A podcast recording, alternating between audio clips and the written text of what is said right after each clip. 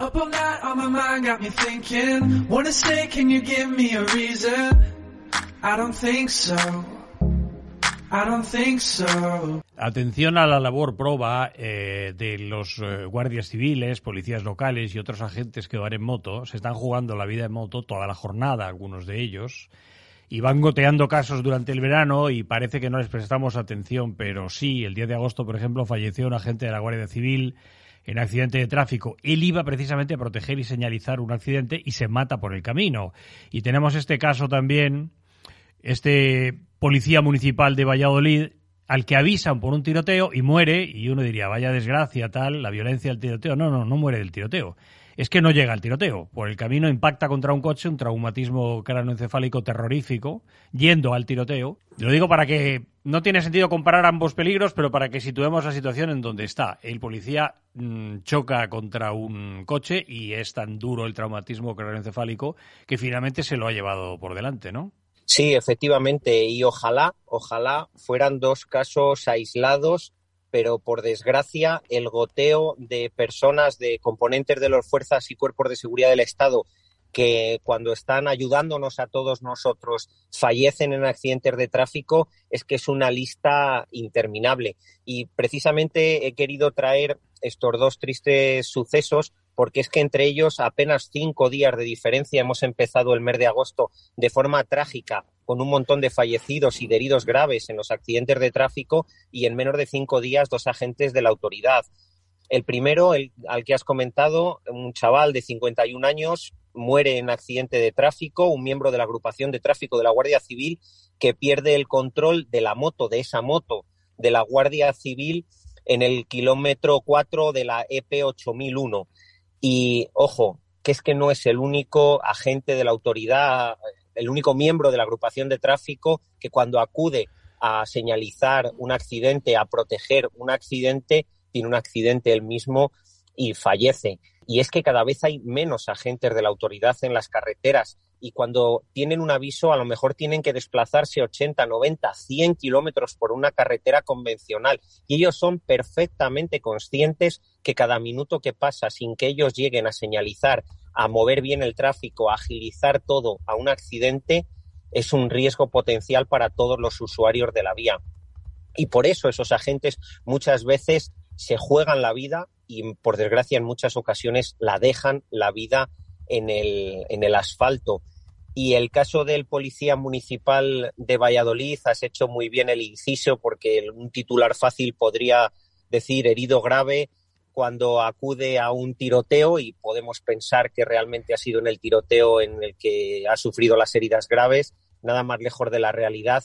Él acudió lo más rápidamente posible, un chaval de 40 años que deja viuda, deja dos niños pequeños y se cruza un coche. Por supuesto, no conocemos las causas exactas del accidente ni lo que sucedió. Queremos quedarnos con, con, que la gente entienda que esos agentes se juegan la vida cada día por todos nosotros. Y el caso de este policía local de Valladolid, Ribequits es de Valladolid y además este chaval era de Cuellar, un pueblecito que está al lado de donde nosotros fabricamos. De hecho, yo he ido al instituto con este chaval con lo cual me toca bastante de cerca porque cuando ves un nombre o ves un número en la estadística de tráfico es algo impersonal. No, esto de verdad nos puede pasar a todos, nos puede pasar a nosotros, a nuestro primo, a nuestro amigo, a nuestro vecino, a nuestro antiguo compañero de clase y es que hacen una tarea increíble. Por eso, como sociedad, no solo debemos reconocer el trabajo de esta gente, debemos exigir a las autoridades a los ministerios correspondientes que doten a estos profesionales de los mejores medios. Y los mejores medios también es que no haya guardarraíles en las carreteras, que todas las carreteras secundarias estén en perfectas condiciones, porque detrás de muchos de estos fallecimientos no está una imprudencia, ni mucho menos. No está que haya hecho algo mal, no. Está que las carreteras están llenas de trampas mortales para todos los que las usan. Y es que, por ejemplo, en junio... Pero ya en moto, pero en moto para nota ya, quiero decir. Eh, obstáculos que en coche no serían gran cosa, que están fuera de la carretera, obstáculos, y en moto te dejas el pellejo ahí. Claro, y es que quería poner el ejemplo de otro guardia civil de 40 años que falleció en junio también en un accidente cuando conducía su moto, pero en este caso no conducía la moto del trabajo, conducía su moto particular. Y es que las carreteras y los guardarraíles no distinguen entre si es guardia civil o no, si está trabajando o no está trabajando. Es que la sangría de fallecidos y de heridos graves que dejan las carreteras, sobre todo de moteros, es increíble. En mayo moría otro guardia civil, en esta ocasión atropellado por dos jóvenes que se daban a la fuga. Es para echarnos las manos a la cabeza. Otro guardia civil en abril se caía de la moto y golpeaba contra un guardarraíl, en este caso era un, chaval, un guardia civil de Salamanca, y también fallecía. Y podíamos seguir así todos los meses relatando casos y casos de guardias civiles o de policías locales o de distintos miembros de fuerzas y cuerpos de seguridad del Estado que cuando acuden a salvar la vida de los ciudadanos, pues entran en esa trampa mortal y no lo pueden contar. Hmm. Y una opinión que te pido no como especialista de seguridad vial, sino como padre, porque mm, esto entra más en el terreno de lo filosófico que en el nuestro, de la, del cómo conducir seguro y cómo ir seguro, ¿no? En moto siempre es la misma historia. Te pasa, sabes que yo voy todos los días. Te pasas toda la vida oyendo lo de banalidades y lugares comunes, cómo es que en moto la carrocería eres tú, tal, la gente se pone de uñas siempre enfrente. Pero hay una realidad que no decimos nunca los motoristas, es peligroso de narices. Particularmente dedicado estos 18 años últimos a que mi hija no se aficione a la moto como yo y a no llevarla en moto. La he llevado dos veces en emergencias, en 18 años. No se aficione a la moto.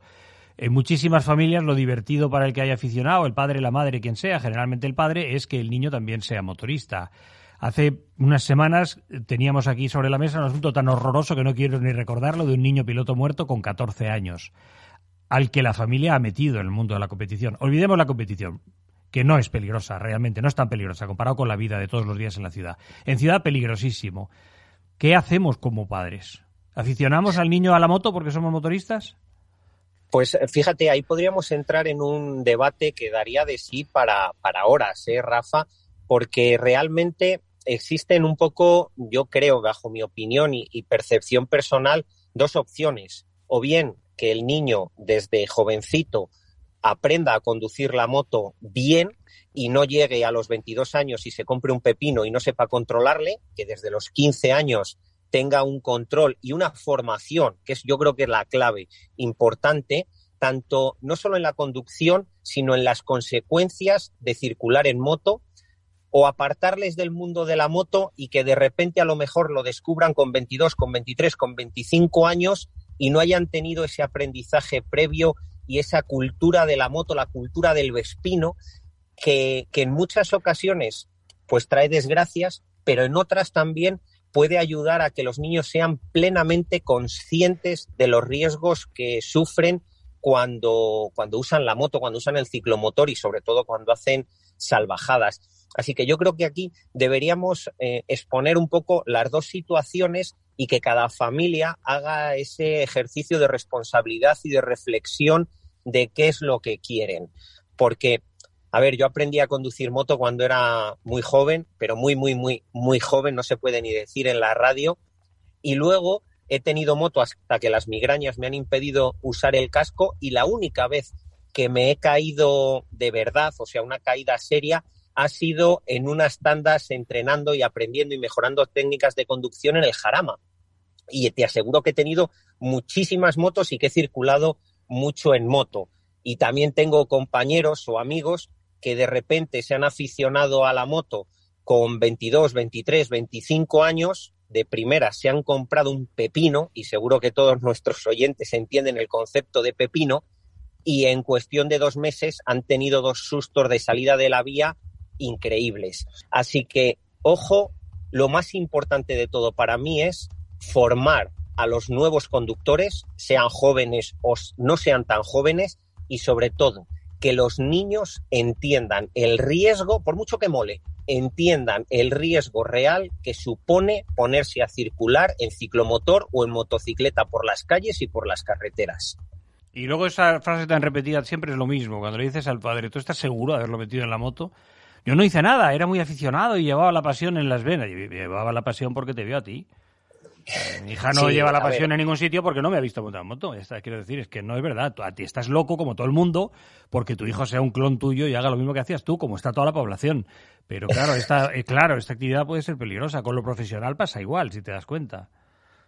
Sí, no, por supuesto que, que, los padres y las madres o los abuelos queremos inculcar de forma consciente o inconsciente a nuestros hijos nuestras propias aficiones y, queremos que consigan más de lo que hemos podido conseguir nosotros. Y ojo, ante esto, siempre que las familias reflexionen si realmente es el niño el que quiere o es el padre el que quiere o es la madre la que quiere, porque claro, si el niño quiere de verdad, no vas a poder frenarlo. Así que dale la mayor formación posible. Pero claro, si el niño no sabe si quiere y se lo estamos metiendo por los ojos, pues ojo, un poquito, que los adultos se supone que somos los padres, no los niños, seamos conscientes de lo que estamos haciendo y no hagamos, no provoquemos un riesgo innecesario en un niño que no lo está pidiendo a gritos desde que se levanta hasta que se acuesta. Un abrazo, don José. un abrazo y buen fin de semana. Igualmente, hasta luego, ribekids.com.